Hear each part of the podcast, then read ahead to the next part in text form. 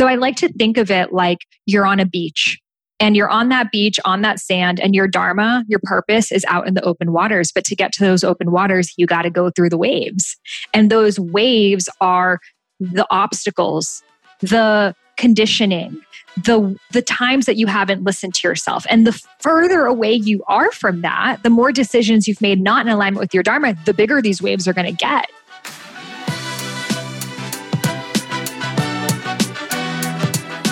Welcome to the Big Kid Problems podcast, based on the comedic social channel all about not wanting to be an adult. I'm your host, Sarah Merrill, the writer, creator, and pretty normal human behind the popular Instagram, Twitter, blog, and now podcast, Big Kid Problems.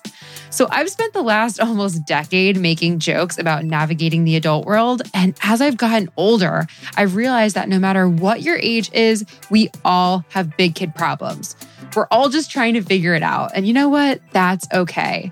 So each week, we're going to take a funny yet informative look at a specific struggle or big kid problem, if you will.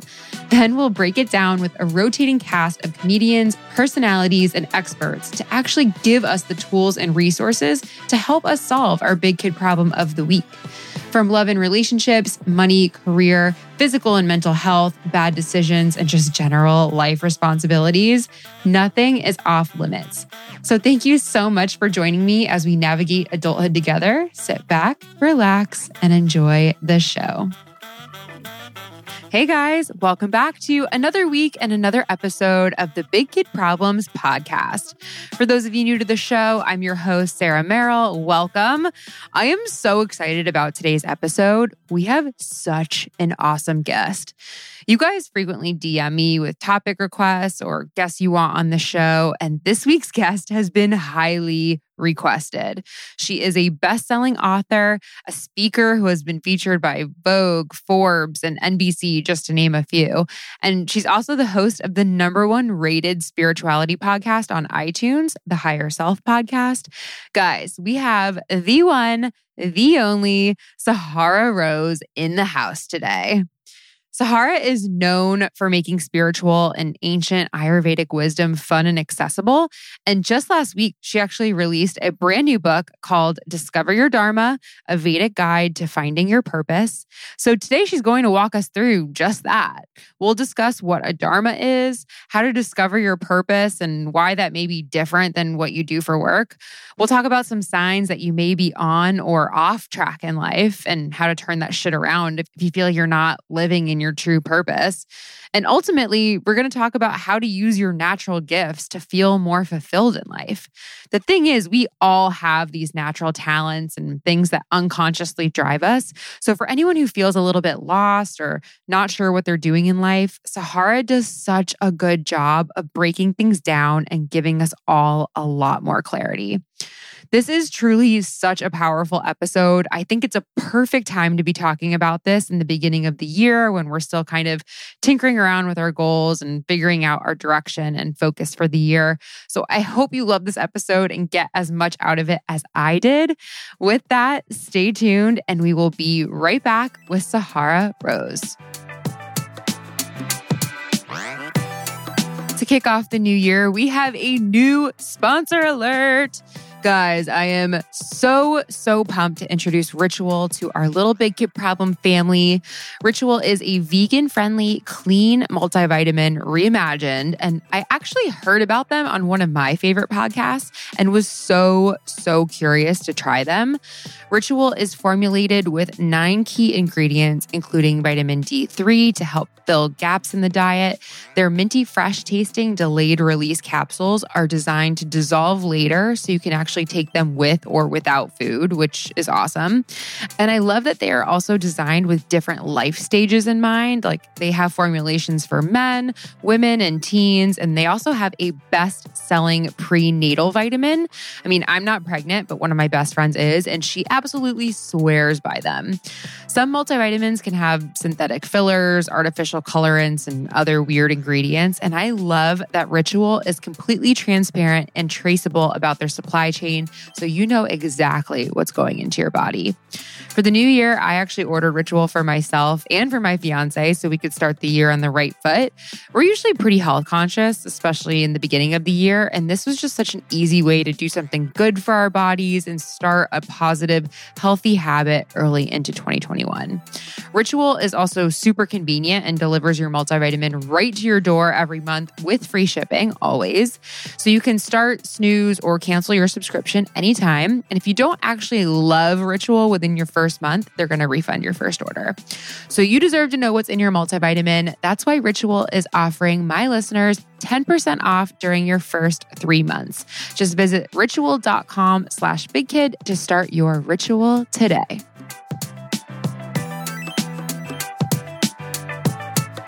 All right, guys, welcome back to the Big Kid Problem Podcast. I'm sitting here with Sahara Rose. Welcome to the show.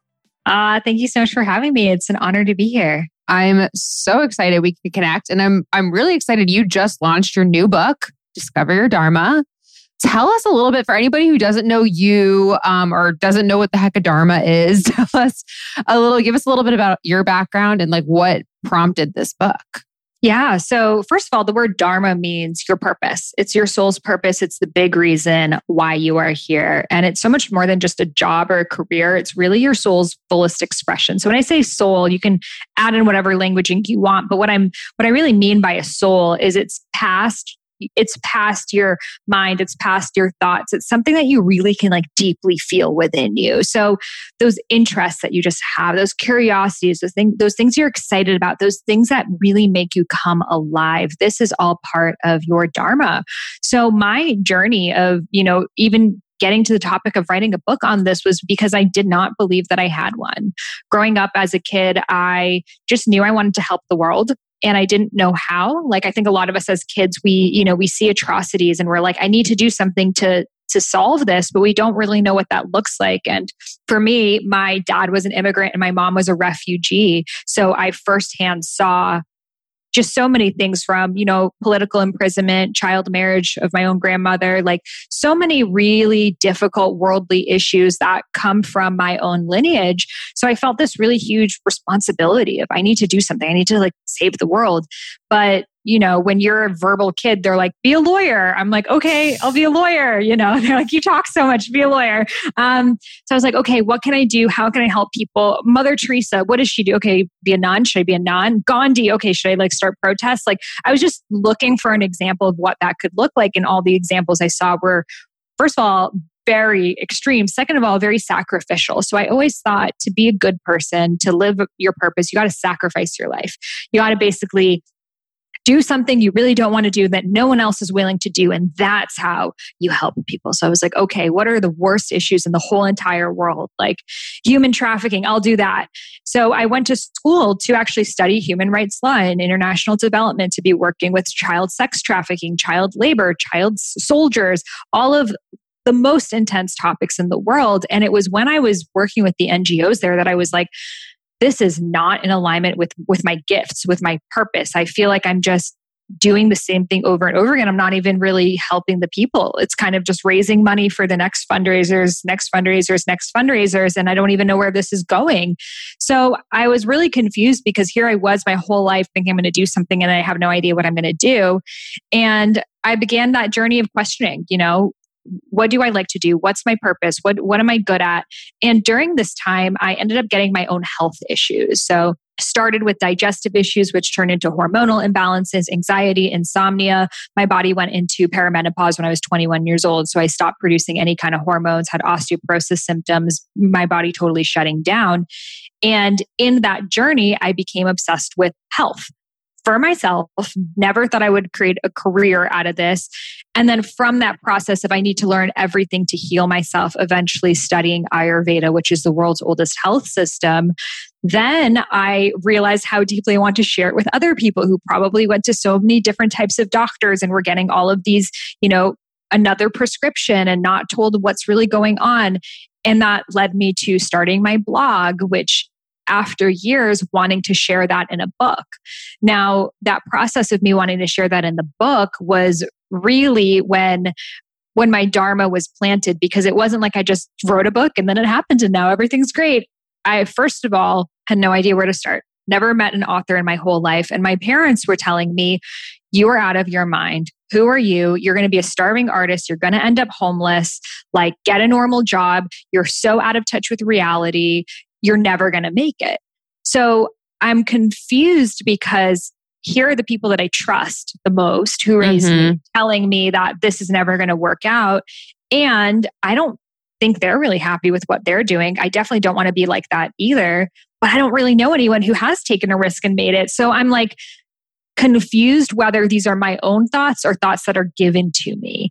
And I kept going in circles and circles of, you know, I'm going to write this book to I'm just going to become a real estate agent and like these like polar extremes of what do I do with my life. And, you know, I eventually wrote the book and I got rejected by 30 different publishers and I kept going and I kept going until eventually I got a book deal, walked up to Deepak Chopra at a conference. He wrote the foreword of the book, and that went on to be the best selling Ayurveda book globally.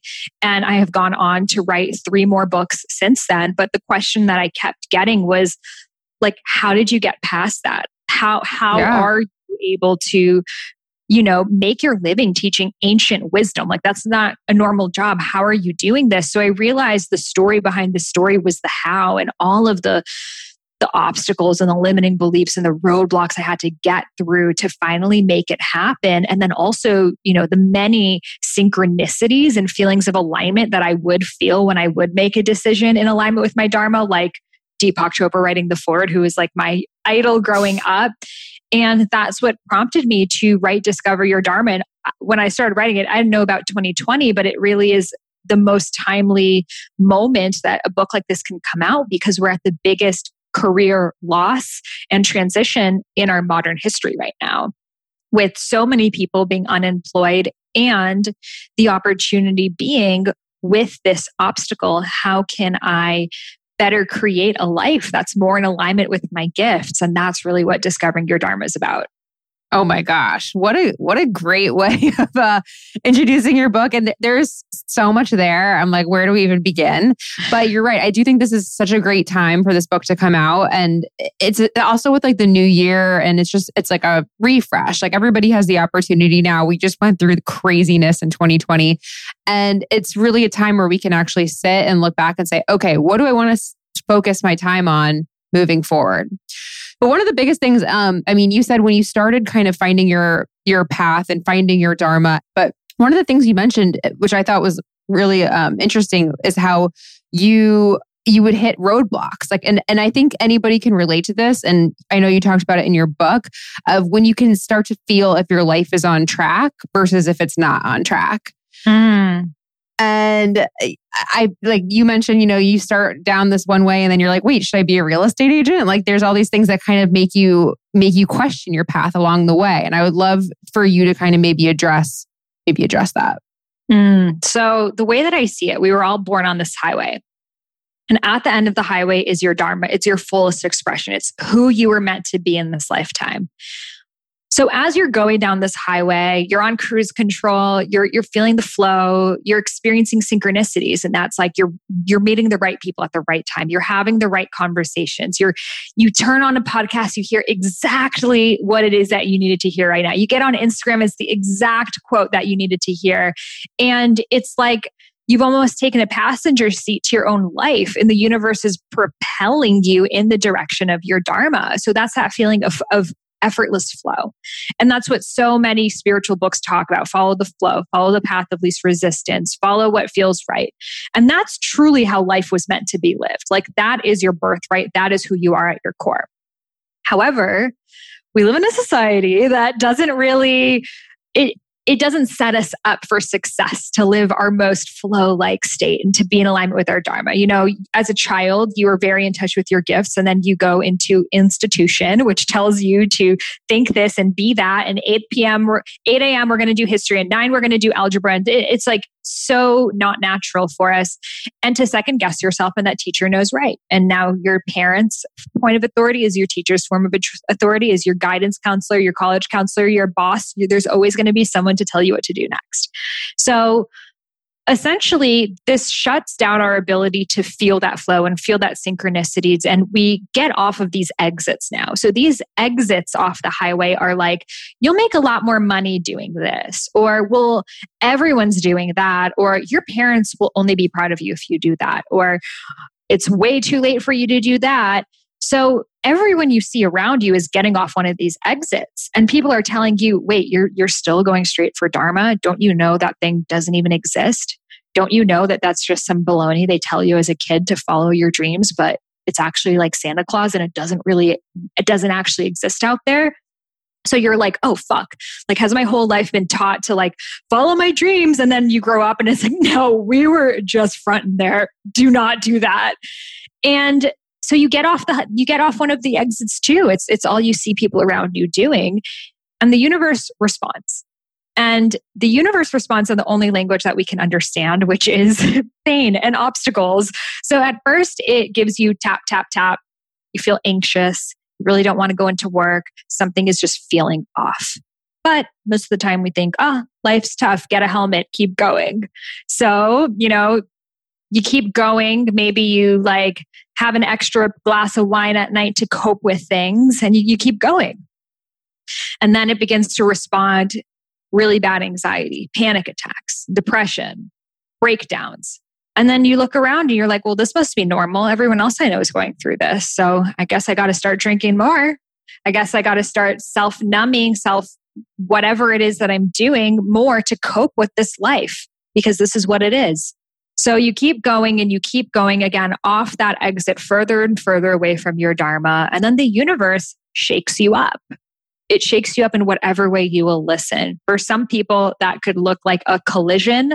For some hmm. people, I just spoke with earlier today, he's like, I stepped on a hair straightener and then my foot got infected. I couldn't walk for three months. I'm like, that's what your soul needed. Like, it looks like something that you just can't not pay attention to.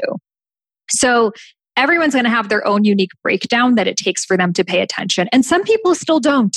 Some people live in a series of breakdown after breakdown after breakdown after breakdown, and they think, why is the world out to get me? Mm-hmm. But oftentimes we use that as a awakening moment like and this doesn't mean that you're less special or less intuitive if you have to get there eckhart tolle was nearly going to kill himself before he realized the power of now and now look at where he's at. So some people need to really hit a breakdown moment to make a shift. It's like depending on how much you're listening. So when you are able to note that these feelings of pain, resistance, the universe stopping me from my path are actually a sign that something needs to change. You become more adept. You're able to make a U turn. You're able to turn back and say, okay, I know that this is not how life is meant to be lived, so I need to change. Now, here is where people get stuck. And here's where I was like, why aren't spiritual books talking about this? It's like, so then what, what do you do now? It's like, what do you, you're, you're, you're working out this job for 10 years. What do you do? You just quit. Mm-hmm. And I think that oftentimes to get to the path of least resistance, you have to take the path you are the most resistant to. So it's not that you just I'm just going to live my life and flow. To get to that flow, you're going to be confronted with your biggest fears, the very things that you were running away from. So I like to think of it like you're on a beach and you're on that beach, on that sand, and your Dharma, your purpose is out in the open waters. But to get to those open waters, you got to go through the waves. And those waves are the obstacles, the conditioning, the the times that you haven't listened to yourself. And the further away you are from that, the more decisions you've made not in alignment with your dharma, the bigger these waves are going to get. So oftentimes we try to get into the water, the waves throw us back, and we're like, oh, fuck it, Dharma must not exist. Or you see your uncle on the shore, like, yeah, I tried to make it in my college band and it didn't work. So don't follow your dreams. And you know, you you hear stories like that. So you're like, you know, maybe these open waters don't exist. But if you can trust that the reason why people are talking about the purpose of life for so many years is because there is something out there for each and every person then you begin to go through those waves and you get stronger and you learn how to dodge them and you learn how to duck and you become a better swimmer until you make it out to those open waters. And that's when you're living in flow. That's when you're in that path of least resistance. But it's not an instant shift to get there. It requires you going into those really deep pain points that you may have escaped from feeling of unworthiness, feeling like you're not good enough, feeling like it's too late, you're not educated enough, whatever it is, because those experiences are your unique training to help you embody your Dharma. Yeah, I mean that's that's kind of, I like that analogy of going through the ocean waves, but here's the thing and I think this is something that I especially get tripped up in is like how do you know if it's karma trying to give you that like tap being like hey, you're not in alignment versus going through the waves cuz I feel like I I go through the waves all the time and I'm just getting like mm. pushed down in the water over and over again and I'm like do I keep swimming or do I turn it turn this bitch around? Yeah, exactly. So there are two types of resistance there's personal resistance and universal resistance. Personal resistance is your own shit. It's your, I'm not good enough, I'm too late, I'm too this, I'm too that. If it's coming from your inadequacy, then you know this is this is a you thing. If it's coming in the form and and the other thing to look for is how does it feel? Are you doing this out of fear? Are you doing this out of survival? Are you doing this because you think you should? Or are you doing it because it makes you feel expansive? And I'll share with you a practice on expansion after this to help you somatically feel that. But so oftentimes we're like, I keep getting, re- for example, I got rejected by 30 different publishers to write the book, but I deeply wanted to write this book. So for me, those were the waves of how do I present this in a different way? How do I get stronger? How do I believe in myself so much that when no one believes in me, I can cultivate that level of belief in myself? These are essential like traits that I need to have in the type of work that I'm doing. But I wanted the end goal deeply. Mm. I knew that was related to my Dharma. But let's say I went on, you know, when I would try to study for the real estate exam, like I wasn't being sarcastic. My mom was like, just be a real estate agent because you'll have some free time to do your weird Ayurveda stuff. Like, so I was like, okay, maybe she's right. You just do your money thing and then you do your thing that you love. So every single time I would open up that book, I I couldn't even think. I would start crying often. Like it was like a full body no. I would feel contraction. I was doing it because I felt like I had to, not because I wanted to. So that's kind of like the difference. The universal resistance is that feeling of I don't want to do this, but I'm doing it anyways because I think I should. The personal resistance is I deeply want this, but I feel like I'm not adequate enough. Mm, I love that's a really that was a really clear way to distinct the two, and I, I I'm glad that we we did that. So when I love that example too of, you know, you just getting the constant rejections from the book publishers. And I'm interested because you mentioned it briefly, but like how so you you realize you're not in flow really with the universe. Like the universe keeps like delivering you these no's and no's and no's. So how did you how did you kind of figure out how to get into flow with that where you know you got your book deal and it's a bestseller and all of these great things like it was like a, a huge turnaround for you like how did you how did you get back in there yeah. So, what happened for me specifically was I got rejected by those publishers. And then the literary agent who I ended up meeting this girl who had a book, and then she connected with her literary agent. So, it was kind of series of synchronicities. And she was like, you know, thought it was a good book. It was a good run. Like, that's it. And I was like, that can't be it. I, I would just imagine seeing this book on the shelves of Barnes and Nobles back when Barnes and Nobles was a thing. I'm like, imagine I'm on, on these shelves. So I kept holding that vision. And and when I say keep holding that vision, I wasn't like doing a vision board or anything about it. It was just more of a personal like it's going to happen. I just don't know how.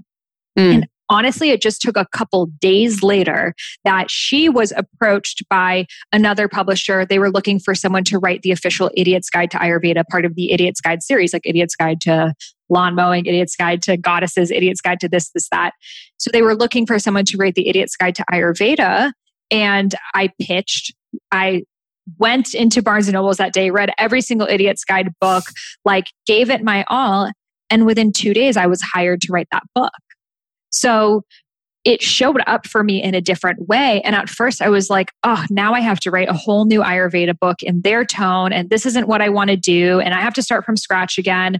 This isn't what I wanted. I wanted to do my thing. But now I realized so deeply that I needed to go through that experience to like really cultivate a, level of mastery that I didn't even mm. have at that point to be able to essentially write a textbook on the subject. So universe was like, okay, if you want to be an expert in this thing, here's your dissertation you got to write. So so it's it's opening yourself up to letting it come in different ways that you mm. didn't even expect it and holding holding the idea of where you want it to go. So I still knew even when I was writing Idiot's Guide to Ayurveda that I wanted to do my own Ayurveda book, bring my own spin to it, etc. So as soon as I was done writing that book, I was like, "Hey, here's my idea for my own book." And that same publisher said yes. Mm.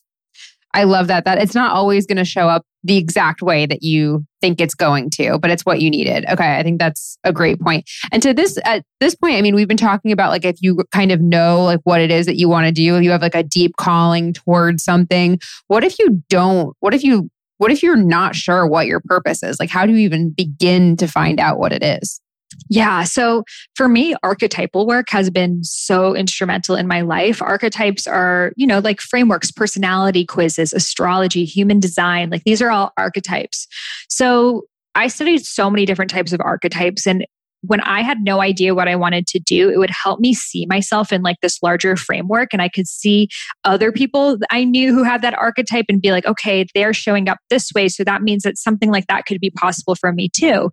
And when I was writing Discover Your Dharma, I came up with these nine Dharma archetypes. So these are the nine archetypes related to your purpose. So we can kind of go through them briefly. Oh my God. Anybody who listens to this podcast knows that I love shit like this. Let's go through them. yes. Okay. So and I'll mention too, uh, we're gonna we're gonna talk about them, but you also have an online quiz. Yes. Um, where you can kind of you can you can take it. I actually took it before this interview to find out mine, and it was really fun and easy. Amazing. Yeah. So that's over at, yes, that's over at dharmaarchetypequiz.com. And there's a whole chapter on it in the book. Um, but the first Dharma archetype is the teacher. So the teacher is someone who goes through life like learning something, and as soon as they learn it, they need to teach it to other people. So if you were the type of person like in school, whatever it was that you were learning about, like if you would pretend to teach it to someone else and that helped you learn about it, then you probably have the teacher archetype. Now, teacher doesn't necessarily mean like teaching in front of a classroom. You could be teaching on YouTube, you could be teaching like sports you could be teaching so many things but you want to impart knowledge. Their their dharma is to be a transfer of knowledge and that really makes them feel like in their power. So do you feel like you relate to the teacher? A little bit only because like th- that's kind of why i started this podcast is because like i learned a bunch of cool shit and trying to figure out my life in my 20s and wanted to wanted to uh, impart some knowledge but it's not my main one. Mm-hmm. cool. but i do feel i feel it a little bit yeah. So the next one is the nurturer. The nurturer is here to care and connect. They are here to dive deep with people, to listen to people, to hold space. They really want to, they don't want to tell someone what to do. Like a teacher's like, "Hey, I'm here to tell you what to do, you know? I'm here to transfer this knowledge." The nurturer is here to listen. They're here to evoke the wisdom that lives inside of you. So more of a coach as opposed to, mm. you know, a consultant or a teacher. So the nurturer really wants to dive deep. You know, think of Oprah. Like Oprah is obviously super influential and famous, but she goes on those massive stages and sits on a chair next to the person and has like a one-on-one conversation with them. That's that's how her dharma works. So nurturers, they just really want to care and connect with people. And each of these archetypes have their shadow side, which is like, you know, the sticky side to it. So for the teacher, it's sometimes you can be preachy, not connecting with the people that you're teaching it. Like, I care about this thing, so you should too, you know, like the annoying history teacher. And the shadow side of the nurturer is you might struggle with boundaries. You might mm-hmm. want to be there for everyone, that it's hard for you to practice your own self care and to say no. So, do you relate to the nurturer? Mm, I mean, in ways, but it's definitely not my main one. yeah, it's not not my main one either. So the visionary is this is my main one. So the, the visionary is here to be a voice. They're here to be a channel. They're very future oriented. Like where is the new paradigm heading? They're very focused on inspiration. So thinking of someone who like shows up on stage and gives an inspirational speech and uses the gift of their voice to channel messages across. So they are people who might not be so caught up in the details but like will enter the situation like ri- like rise everyone's consciousness up so you know very big picture spiritual type of people tend to be in this visionary category and the shadow side of the visionary is sometimes they can also be preachy in the you know when you're like not having it and someone's like come on like raise up and you're like no so sometimes they they so deeply care about their cause that the people that they're they're maybe trying to help might not be ready for it. Mm. So I've learned this lesson myself as a visionary. Oftentimes I'll see someone and like want to save their lives and like help them with everything and like raise them up and like, come on, we got this. And then I've learned like maybe they were playing along because I was there, but they weren't ready for it or they weren't wanting it and it wasn't actually helping people. So mm. it's really mm. important for a visionary to know to speak when you are being asked to, invited to, whereas just like telling people what to, what, how they should change. Do you yeah. relate to the visionary? I know a few visionaries, and I love that you're also giving the shadow side of these. like it's you're like, oh, it's so I fun. know this one. Yeah. yep. Yep. Yep. Yep. So good. Yeah. So that's my my first one. My second one is teacher. So the the fourth one is entrepreneur. Now entrepreneurs are here to create profit and impact. So it's both. So there's someone that look up to like Sara Blakely, right? The founder mm. of Spanx. They're like, it is amazing. She is like I don't know, like the youngest female billionaire besides like Kylie Jenner, which is debatable. But, anyways, they look up to Sara Blakely because of what she was able to get done. She was able to, you know, create a solution. They're here to solve problems. This might not be like a humanitarian issue. It could be an issue of, I want to wear a dress and look good in it, so I need Spanx. Or it could be an, a societal issue as well. Like, we want to reduce environmental waste. So let's create a bamboo straw company or something like that. But for them, they're really practical. They like to, like a visionary will be like, we are going to connect to the earth and the earth is inside of us. And like that's how they would approach a problem. Whereas the entrepreneur is like, okay, let's reduce plastic consumption by 200% in the straw category with these bamboo straws. And here's the company and here's how we're going to set it up. So it has a bit more of that like masculine, structured energy to it. And it wants to create something that will be sustainable. That really matters to the entrepreneurs.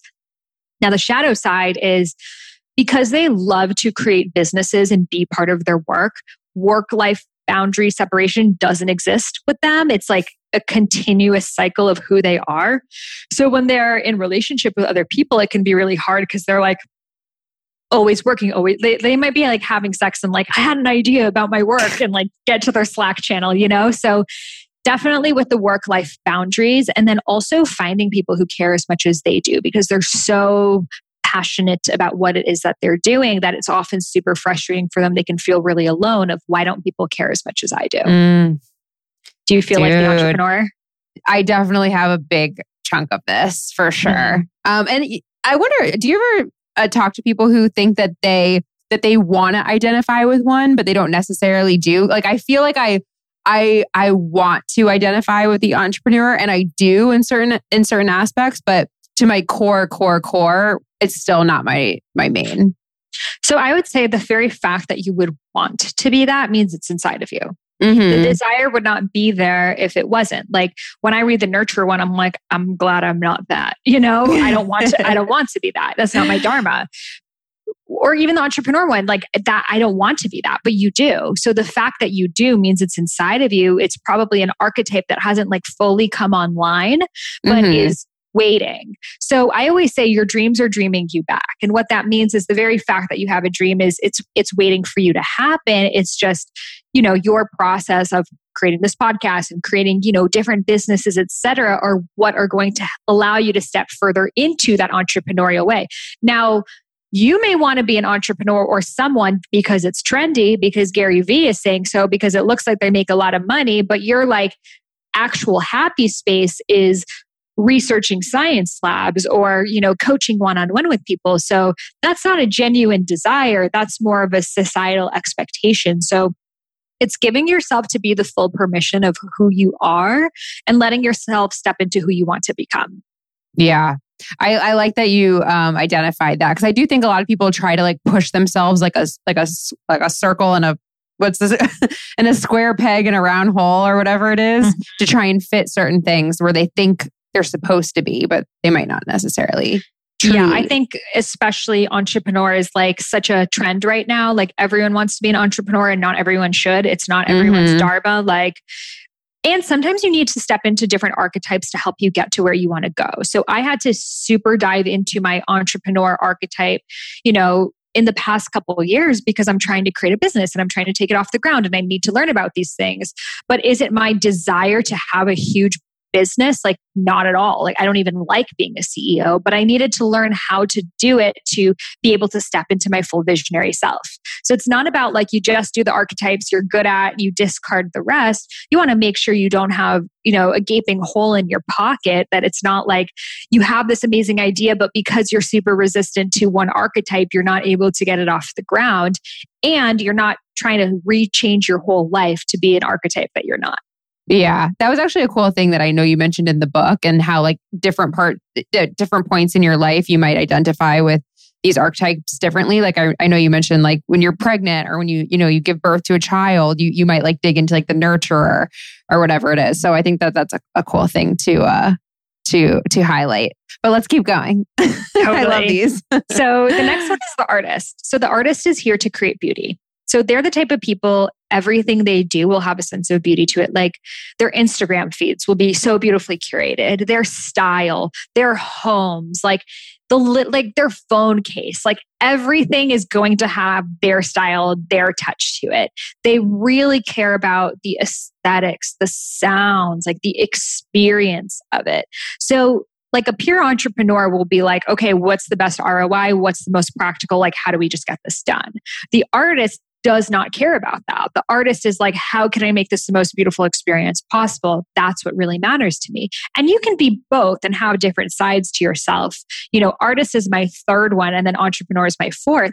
But for example, when I was creating my my Oracle card deck, a yogic path, I was like, I don't care if I don't make money doing this. I want the gold foil. I want the I want the this. I want that. I don't even care about the money element because my artist just wanted to shine through. Whereas I wouldn't make that decision in every element of my business. Mm. So the artist is someone who is very sensitive to their surroundings. They're picking up on a lot of information. So that's where they're getting their creativity from. Now, this requires them to spend a lot of time alone. They tend to be lone wolves. They do their best work when they're on their own because they're picking up on so many things that when they're around people, they can get very lost in it. When they're on their own, their creativity can, you know, come back they probably don't like really loud places, places with a lot of different energy because they're so like sensitive and picking up on things super fast that it's too hard for them. Another thing is an artist likes to create everything. So they're the type of people who will like DIY like everything because they love the process of creating something that really matters to them. So for example, you know, in in some people that I know who are like super artists, like one guy, he's a painter, but he will like literally do all the renovations of his house and his car and he like built a motorcycle and he built this like teepee thing and he's just like always making things even though it's not his job but it's like he, that's just how he sees the world it's like this all of these raw materials that he gets to create things from. And that's just how he sees the world. But he can't even go to his own art shows because he gets so sensitive with all the energy there that it's too much for him. He's like, I don't want all these people to look at me and talk to me. It's too much. I just want to make the art and be alone. So we can mm. all like think of that like artist, that creator, like the Frida Kahlo who, you know, I go more in depth into them in the book, but sometimes the artists can have like manic depressive you know episodes because they're so sensitive they're feeling all the feels and that's where their genius comes from so it's not something they totally want to they don't want to kill that side of themselves either. Yeah you relate to the artist? Oh yeah. Oh yeah. It's funny though, like I'm listening to all of these and I'm like, I relate to a lot of these shadow sides. like I'm like, I'm just like the shadows. the painting, no. Yeah.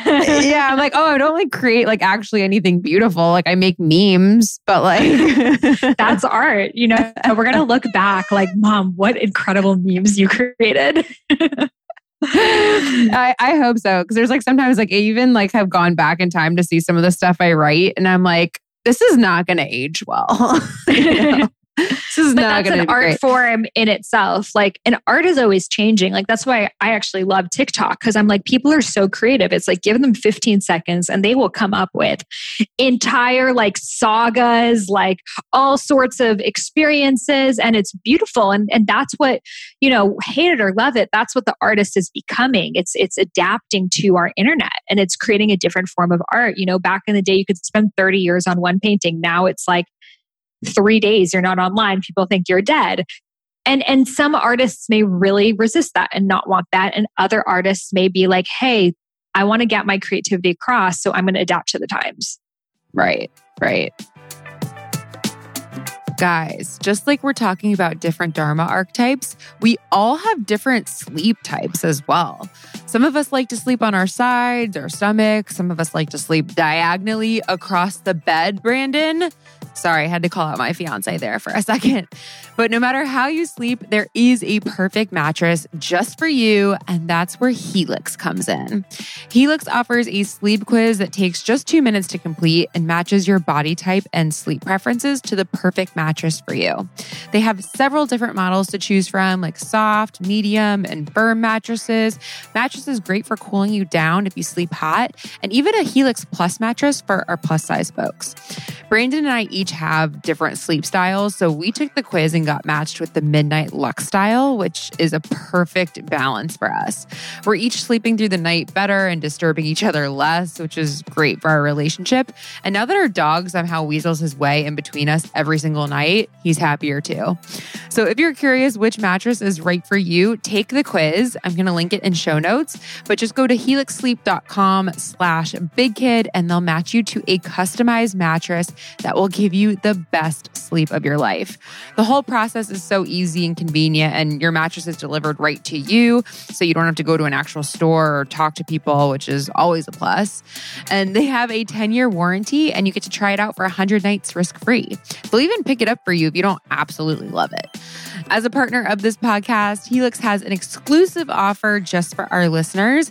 Helix is offering up to $200 off all mattress orders and two free pillows at helixsleep.com slash bigkid. So if you're in the market for a new mattress, definitely take advantage of this. Again, just head to helixsleep.com slash bigkid and start getting a better night's sleep today. Okay, let's let's keep it going. Love what else it. we got? So the next one is the researcher.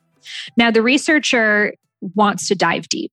They want to go into the details. They want to do the analysis. They're the type of person you send them an article or something on Instagram, they're going to do the research. They're not going to just reshare that thing they have this childlike curiosity in how they see the world. Like they're like, why is the sky blue? Why is the grass green? Why is this that? Why is, and that's how they view the world. They feel they're most at home when they're like deep in research in their books or like on this like Google binge and they're just like, un, they're like getting more information from it. That's what makes them feel alive. So oftentimes, you know, they, they there's some researchers that are focused on the past, some that are focused on the future. So past ones are very into history mm. very into what has happened and why because it helps us understand now. Others are very futuristic research technology ai you know vr that type of things. But the way they're going to do it is in the details. So you know you'll see them of course in like science labs etc but they also might be that person who will like write a really deep Instagram post with like all of this research of why, or um, like Deepak Chopra, for example, he has a lot of researchers to him. Like he is obviously a spiritual teacher, but he's doing so in like, let me prove to you that meditation works. Let me prove to you that this, like, it's all through his very medical, biological mind that he's expressing his dharma.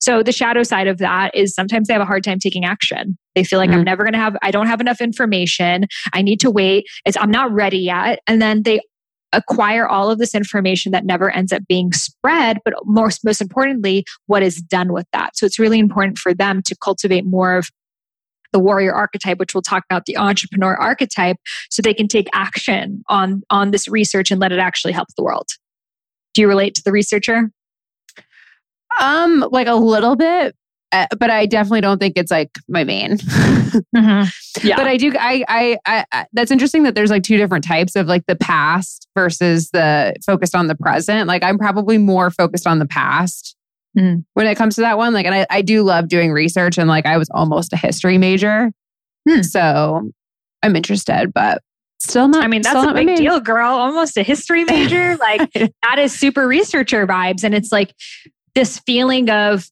like you're on a roll like oh i'm getting somewhere i'm like i'm like getting this information that other people aren't and and it gives people a level of passion to do so it's not one of my main archetypes either but i have like in writing the Ayurveda book was like major researcher vibes. And there was this feeling of like adrenaline of like, yeah, I learned that thing, you know? Yeah. But it's not what I meant, how I meant to express my gifts like for the rest of my life. Right. So the next one is the entertainer. So the entertainer is here to make people feel. They're here to make people laugh, smile, think, just to really make people feel any kind of way.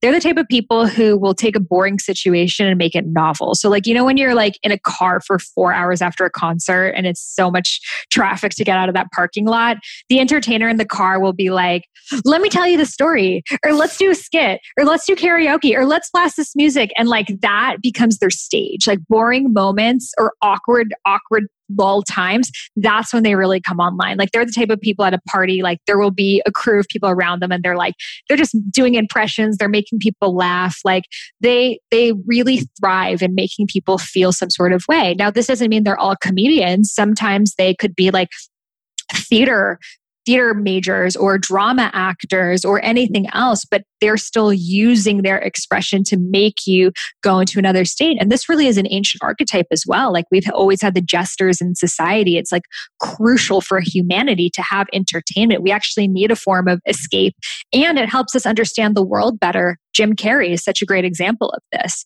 He literally morphs into his different characters, but then will use so in a way to make you think about the world in a different way. And that's his lens of doing so. So you know, there's so much beauty in the entertainer. And interestingly enough, the entertainer is an archetype that a lot of people want to be when they're young because they often see entertainers are making people happy or entertainers look happy themselves. You know, a poll, a recent poll said 80% of children want to be a YouTube star. Hmm. So it's like, do those kids want to be a YouTube star or do they get on YouTube and see those people look happy they want to be happy so they think it's being a YouTube star. So I think a lot of times as kids we're like I want to be an actor, I want to be a ballerina because we're just like well, mom and dad don't look happy and they do. So I do think a true entertainer is very different than someone who's just doing it because they feel like it's like what they should be doing. And the true entertainer will also feel the shadow side, which is getting lost in the roles they play, not knowing who they really are, always feeling like I got to entertain people, otherwise I won't be enough. And that's why oftentimes in, you know, the entertainment industry, we will see overdoses, you know, addictive behaviors. Addiction is a really big thing with the entertainers. It's a way of numbing out of how they really feel.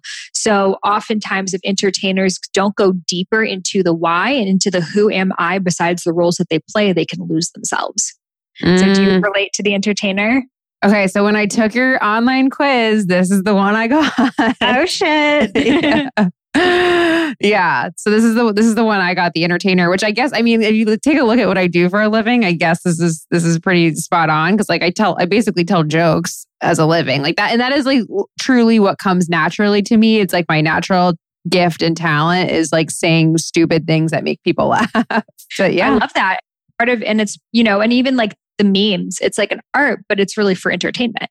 Like that's yeah. the reason why you're doing it. It's to make people laugh. It's to make people like when they're scrolling to stop and just fucking feel something. And like that's right. what the entertainers want. And they feel alive doing so. They feel like they're like finally being themselves. Like sometimes entertainers feel more themselves when they're on stage or on camera than they do when they're alone. And and that shows that they're meant to be entertainers and to, I have a friend who's definitely an entertainer, but he's always on Instagram Live. Like this guy lives on Instagram Live. Every like he'll just be like rearranging his computer on Instagram Live, and I realized it's probably because he just likes who he is so much better when the camera's rolling that he's like, let me just keep the camera rolling all the time because it makes me show up as a more confident version of myself. That's so funny. It's so interesting. And I, I I will say for mine, like I don't think I'm like like a big on camera person. Like it is like a like a writing style for me, which is so weird because I feel like if I lived in any other time period, like I might not be I might not be uh living this as my career because like this didn't exist. Like it's it, it's it's interesting that like we live in a time where we can like get away with just writing jokes and putting them out on the internet. Um, well, I would say that it's always existed. There has always been, you know, our comedy was probably really different then, but there was always like, you know, Shakespeare, like that's a comedy. Like there's always been some sort, even in the Greek times of, of the theater, there was always you know, melancholy and, and comedy and all sorts of things. So I think in all of your lifetimes, you found a way to make people laugh. That's true, guys. In another life, I was basically Shakespeare. Exactly. like a more funny and more sexy version. sexy Shakespeare. Yeah. Oh my God. I love that. I want to like start a new account called Sexy Shakespeare. Yeah, sexy Shakespeare. oh so um so the next one is the activist. So the activist is here to bring about social, environmental, cultural change. They care about a cause. They are someone who wants to really talk about the worldly issues that other people will like bypass over. They're like, let's talk about the most intense things in the world and bring bring about healing to it. They have a lot of fire to them, you know? So that's why we often see like the angry activists because the shadow side of that is sometimes they're like, why don't people care as much as I do? Why am I the only one who's doing so? Like, I'm doing this for all of us, but none of you guys care. And they can feel a little bit jaded from doing so. But the activist is here to bring about change. So Marianne Williamson is a huge example of this. Like she, you know, writes books on all sorts of spiritual topics, but really she's an activist. Like that is what she's here for. And that's what makes her, you know, really come alive to, to bring about change. And that's what made her run for president. So an activist is here to make the world a better place. And the shadow side of that, like I explained at the beginning, because this is one of mine, is the responsibility that the weight of the world is on your shoulders and like you single handedly have to fix all of the things. And that can feel really, really overwhelming and really heavy. And sometimes when you really go into the root of how fucked up some things are, it can be very depressing. So that activist needs to learn that this life isn't about them like sacrificing everything, but they get to do things that they enjoy too. Mm. Yeah. Do you feel like the activist? No, I probably feel like the farthest that's probably the farthest one away from me. But when we t- when we talk about this, and I, I, I keep thinking too, you know, people might be identifying with one of these with one of these archetypes, and this is different than like necessarily picking your career, right? Because not all of these, not all of these are going to like, you know, be a way for people to actually like live and and support themselves like right like can you can you still follow a purposeful path if you're the activist and not that be your job For sure, but it will always be ingrained in what you do. So let's say you're an activist and entrepreneur. You'll probably be a social entrepreneur and give a percentage of your income away to whatever cause you believe in, or like Tom's Shoes, like entrepreneur activist right there. So you might be an artist activist. Like you, we can talk more about like kind of how the archetypes combine, but your true dharma will include your different archetypes in it, but it might not be like you're a full time like activist signing petitions. Like that's very, very few people are going to do that full time.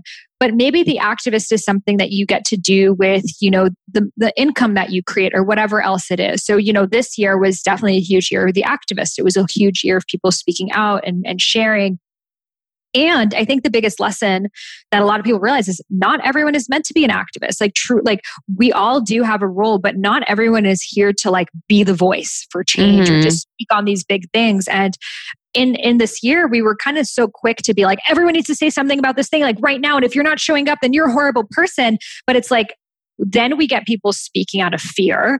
And then it's like, well, now it's not authentic. Now it's performative. And it's like a lot of this coercion because we're trying to force people into an archetype that they aren't. Whereas there are some people who have been activists their whole lives. That's their career. And this is really their their topic to speak about and we get to support them.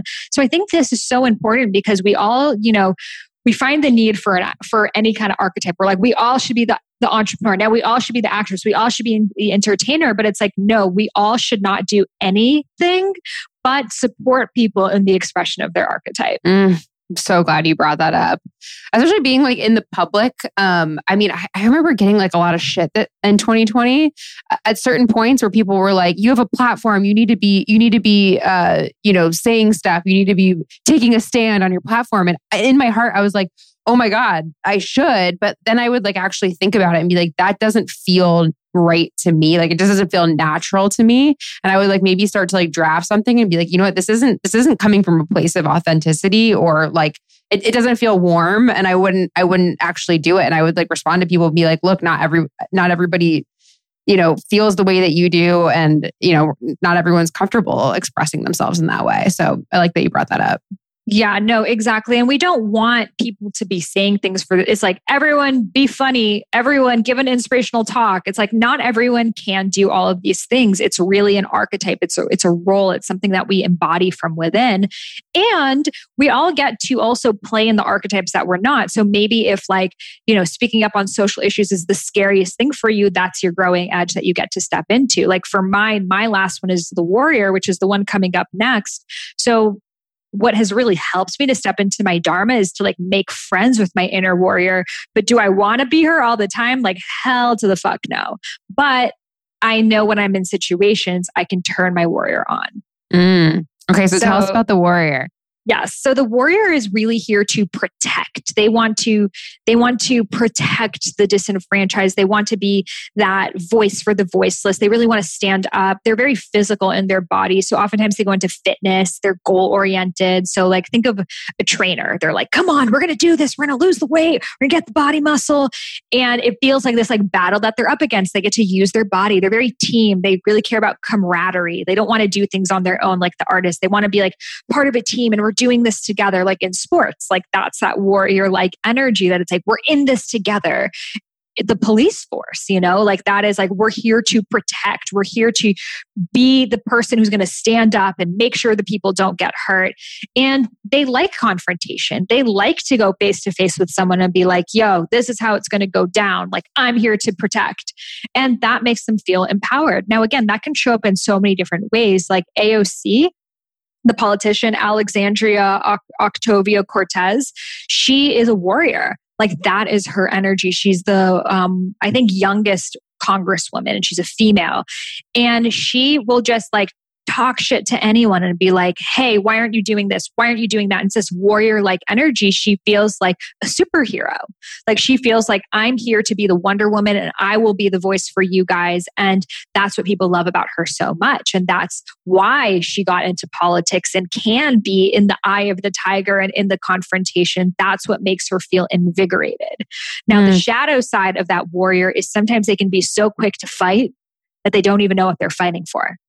They may not have done the research for it. They might just be like, like, you know, when your friend is like getting shit from someone, you're like, yo, fuck that bitch. Let, let, let me at her. You know? you're just like, maybe your friend actually did something you don't even know. You're like, I'm going to protect my friend. So it can feel like that of like so quick to combat instead of like sitting with it, hearing the different perspectives. Warriors can be very right or wrong, very like dualistic, and they have a really strong moral compass of like, this is wrong and mm. I won't let this happen. Whereas, as we know, life is, you know, 50 shades of gray and there is no very clear cut solution to things. So the warriors, their growing edge is to sit with their emotions, let it be, and maybe not choose every single battle as their own. Yeah. You know what's funny is when I took that quiz, that was my secondary one. Wow. Does it resonate yeah. for you? When you're describing it now, I mean, I feel like there were so many other ones that I, I resonate with more, but I guess like the physical side of the warrior, I do relate to. Like I was like always into sports and and being physical and stuff like mm-hmm. that but I'm definitely like the least confrontational person ever. Like someone could literally come up and punch me in the face and I would apologize to them. so yeah, I mean, maybe just the answers you selected, you had a warrior moment at that time. but that's why I recommend like do the quiz, but the full assessment is in the book and that's going to let you see because you're all we're all all nine of these archetypes. You're not just one or two or even three. You're all all nine but in varying amounts. So in the in the assessment you rank them in order. So you could be like okay i'm primarily the entertainer you know maybe secondarily i am the entrepreneur. Thirdly i'm the warrior. And you typically have like your top two or so archetypes are really with you throughout the course of your life. But then after those next couple might switch roles. So again, you may have years that you're more nurture, you may have years that you're more researcher, etc., based off of what's happening in your life. But the core of who you are, which is how you perceive information and show up in the world, those are kind of your top two archetypes and those are going to stay with you. Like you will be an entertainer no matter what, even on your deathbed, you will be making people laugh. That is who you are. so fun. So what if you take the, what if you find out your archetype or you're listening to this podcast and you're like, wow, I really identify with this. And I'm, you know, a real estate agent. You know, I'm doing something completely outside of what my archetype is. What would you say is like, how, how would you start to incorporate this into your life or maybe pivot so that you can start to live like more of your Dharma? Yeah. So there are three three paths to get to your dharma. And i think it's really important to lay all three out because a lot of people think like oh shit i'm in the wrong job. I got to quit and like restart everything. But that's not the case. So the first path is to take that leap. Like let's say you're like i hate my job. Every day i go it is sucking the life force out of me. I don't have the energy to do anything else when i'm out of this job. And I'm never going to find my Dharma if I'm doing this because it's taking so much away from me. Well, that shows you can't you probably can't stay there any longer so you may need to take the leap. Or if you're someone who's a risk taker if you're an all or nothing person if you know you do your best when there's like a little bit of tension you, you got to have like some some element of fear there to get you going then taking the leap is for you which is to actually maybe quit your job you know do whatever maybe you move in a van maybe you move in with your grandparents maybe you do something else. Like i, I moved in with my grandparents. It's a great life hack to do because they're not as annoying as your parents you know, but the rent is free. And I would just like help around with the groceries because I just knew I didn't, I, I wanted to do something else, but I wasn't making money doing anything. So you might do that. But the thing about the leap is it's, first of all, really stressful. very risky and you kind of have to have all your eggs in this one basket and hope that something works. If it's not mm-hmm. your goal it's something. So for some people that really puts a fire under their ass and helps them get it done. That was the case for me. And for other people that would be super stressful or they're at a place that they have kids. They can't move back with anyone. They they need to pay their bills. They they they don't do well with something so intense. So that would be the transition. So that is when like you're kind of slow fade away from from what it is that you're doing. So you might start researching like okay what what other things am i interested in? What am i even curious about? Taking classes. Maybe you get you know an internship a side job a freelance job doing it. Maybe you get your podcast your book whatever it is off the ground but to also have a stable job so you don't feel like shit i need to make this the thing that's going to support me but i'm still able to dedicate time doing it now this is good if you are a more calculated risk taker however it's the more challenging because you've got to motivate yourself to get it done. And a lot of times people are like, oh, yeah, I'm going to do the transition. And then I'm like, what happened to your book? What, what hmm. happened to the hmm. podcast? Because there wasn't that like life or death threat there. It just ends up, okay, I'm going to write an hour in the mornings. Okay, on the weekends. Okay, once a month, once a year. It never happens. Mm. So with the hmm. transition, you really got to motivate yourself to show up, you know, whatever else it is. So in the book, I share and I'll share the last one. I'll share the way for people to find out theirs, but that's a good one to, to keep in mind, especially if you're someone who wants to do something like creative that might not be very easy to monetize. Like, for example, creating a podcast, like our mutual friend Krista. I wrote about her in the book, but she had a full time nine to five job and she started her podcast, almost 30 podcast. And she grew the podcast, you know, started to learn how to do podcast sponsors and gain listeners and really get momentum in doing so until she was at this place that she was like, okay, I know I could make just as much, if not more money if I fully stepped into this podcast.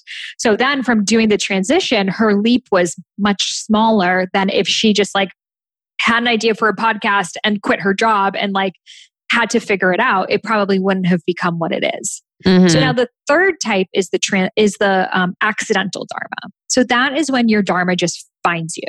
So for example, my friend's uncle was an engineer. He's like worked as an engineer his whole entire life. He's in his 50s. He's an engineer.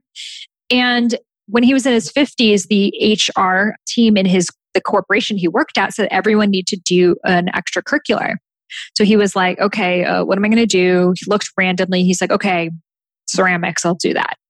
And again, there are no coincidences in the universe. So he got his hands on that pottery wheel and just loved the way that the earth felt in his fingers and he felt so alive and started to show up every single day. He's like, I feel so good doing this. So day after day, making plates, bowls, cups. Before he knew it, he was a full time potter, left his job as an engineer, and now is a potter, which is pretty rare. That's amazing, so, actually.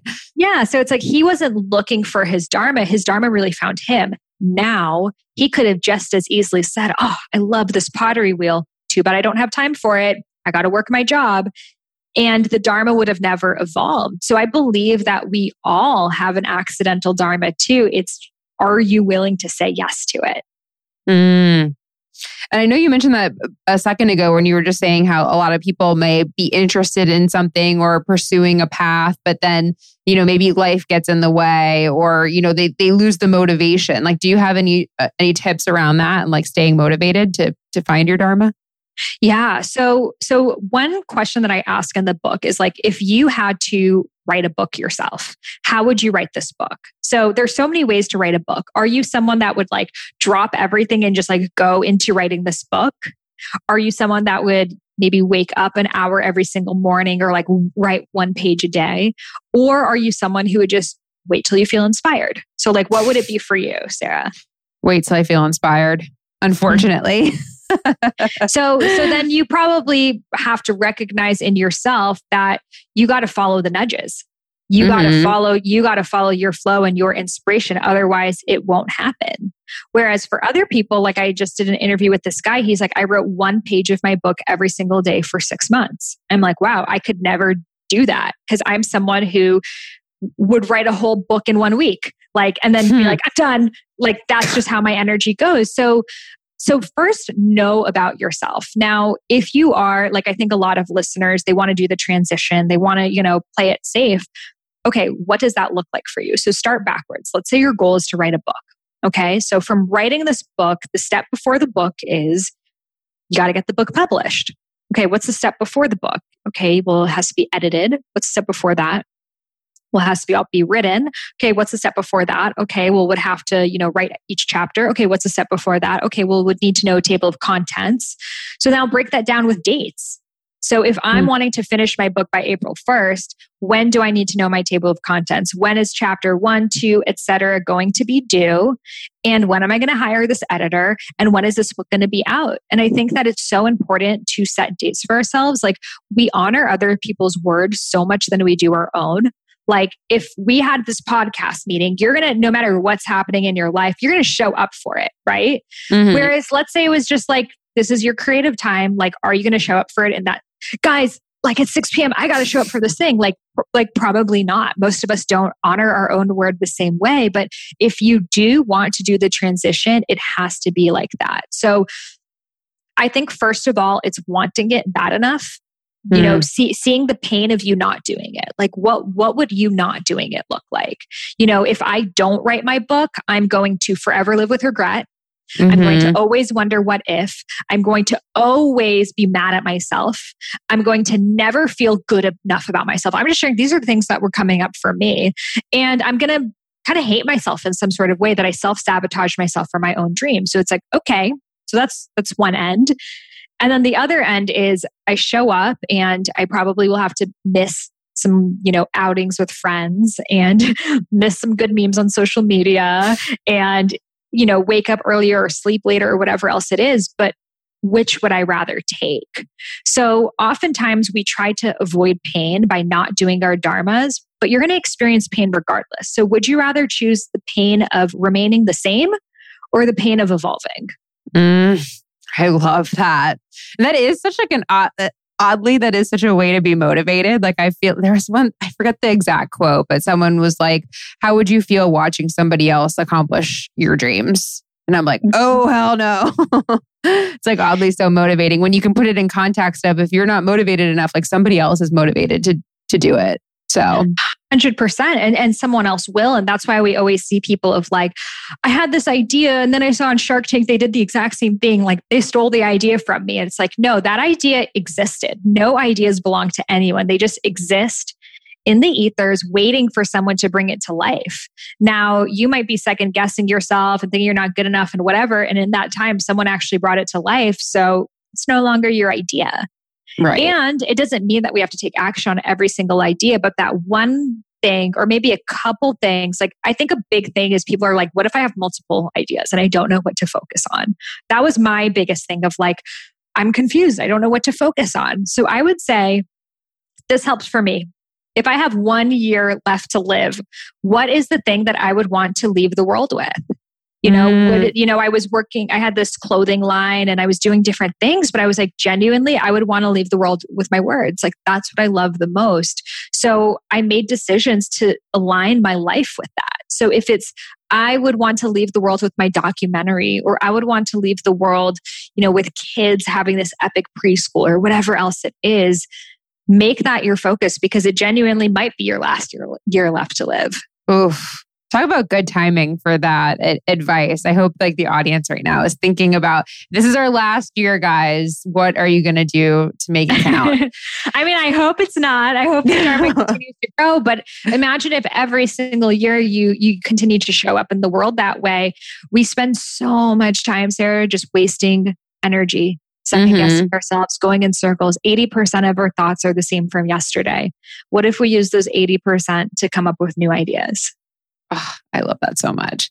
Okay, I know we're over time, but I did want to ask you one last question before we wrap things up because I do think this is something and and I can even speak of this from somebody who has actually like left their job to pursue what is my passion and I've heard this from other people as well. What happens if you pursue your passion but you're still not totally fulfilled?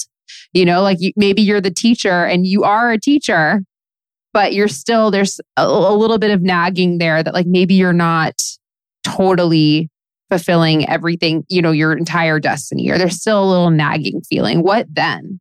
Mm. So I would look into what are your Dharma archetypes and are you stepping into all of them? Because sometimes we go from one role to the next. You know, I work in HR and now I'm a teacher. Oh, fuck, I still don't feel fulfilled because that artist in you is not being nourished or that that nurture or whatever else it is. So looking at what archetypes are not being nurtured. Like for myself, it was definitely my artist. Like I'm like writing my books and I'm researching and I'm the professional, but like I want to dance. Like I love to dance so much. It makes me feel so alive. But I was like, that's not related to my purpose. Like I'm not going to be a try to become a backup dancer. Like that's not happening for me. But it's that's not what I wanted. I just wanted to be a part of my life. So I began to, you know, practice it in my life. Like not for my career, but just something I would do. And I actually share in the book this practice that you can do of what are the five things you're the most ashamed about the five things you don't want anyone to know about you. Like maybe you're super into like anime or bondage or, you know, whatever, chicken soup for the souls. You read all of them, like something really weird. And you're like, I'm embarrassed about that. And it's definitely not something I want to share with other people. Well, those are actually the things that make it your Dharma. Your Dharma is not like, I'm the teacher now. It's like, no, are you the teacher that went to rehab and has all these tattoos? And like, that's why you're showing up as the yoga teacher? Because that's interesting for me. Or are you the person who, you know, has this huge company, but like secretly you're like super into I don't know, like crystals and like you have this epic crystal thing. Like, what are those things that you can bring into the piece of the puzzle? Because your Dharma is not this like one time stop of like, now I have a podcast, like, this must be it. It's now you got the medium. How can you continue to bring the different parts of you that feel totally unrelated into the picture? And that's when it really steps into your Dharma. Mm, I love that. And I'm trying to think now of mine. I feel like I have so many weird hobbies that do not go together at all.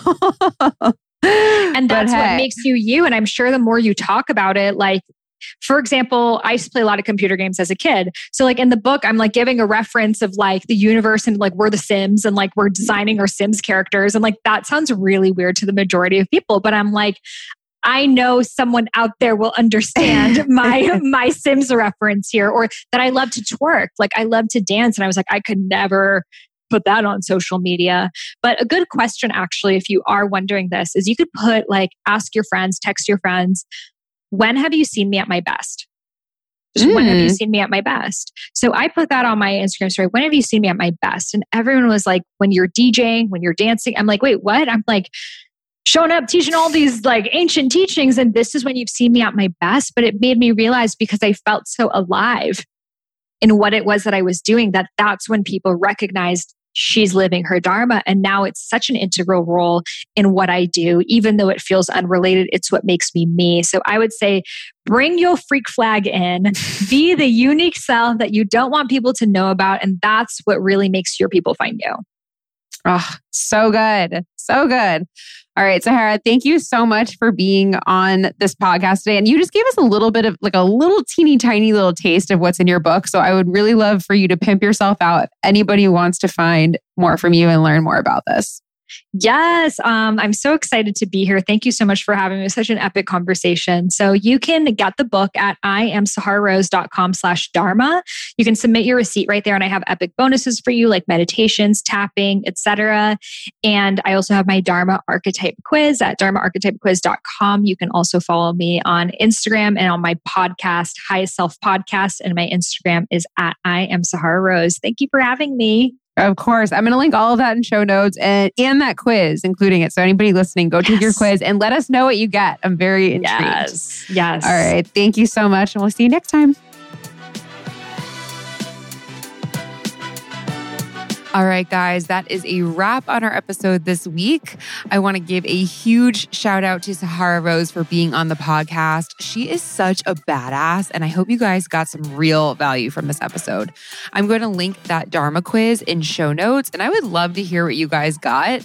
I mean, post a screenshot of this episode and tag me and Sahara. Let us know your Dharma archetype. You can also join the Big Kid Problems Facebook group and share it with us in there. I love keeping the combo going in that group group. So if you're not already a member, come hang out. If you're enjoying this podcast, quick reminder to make sure you're subscribed. Maybe leave a one or two sentence review if you can. It takes less than a minute and it really does help the show grow. I know I always forget to review podcasts, so I'm just going to wrap this up quickly so you can go do it now. Like, right now. I want to thank you guys for tuning into the show. This podcast is not possible without you guys listening, supporting, and telling your friends about it. So, seriously, from the bottom of my heart, thank you for tuning in and helping to spread the word. I hope to see you back here next week for a brand new episode and another incredible guest. Guys, we really are starting this year off with a bang. So, until then, have a great week, and I will see you next Tuesday.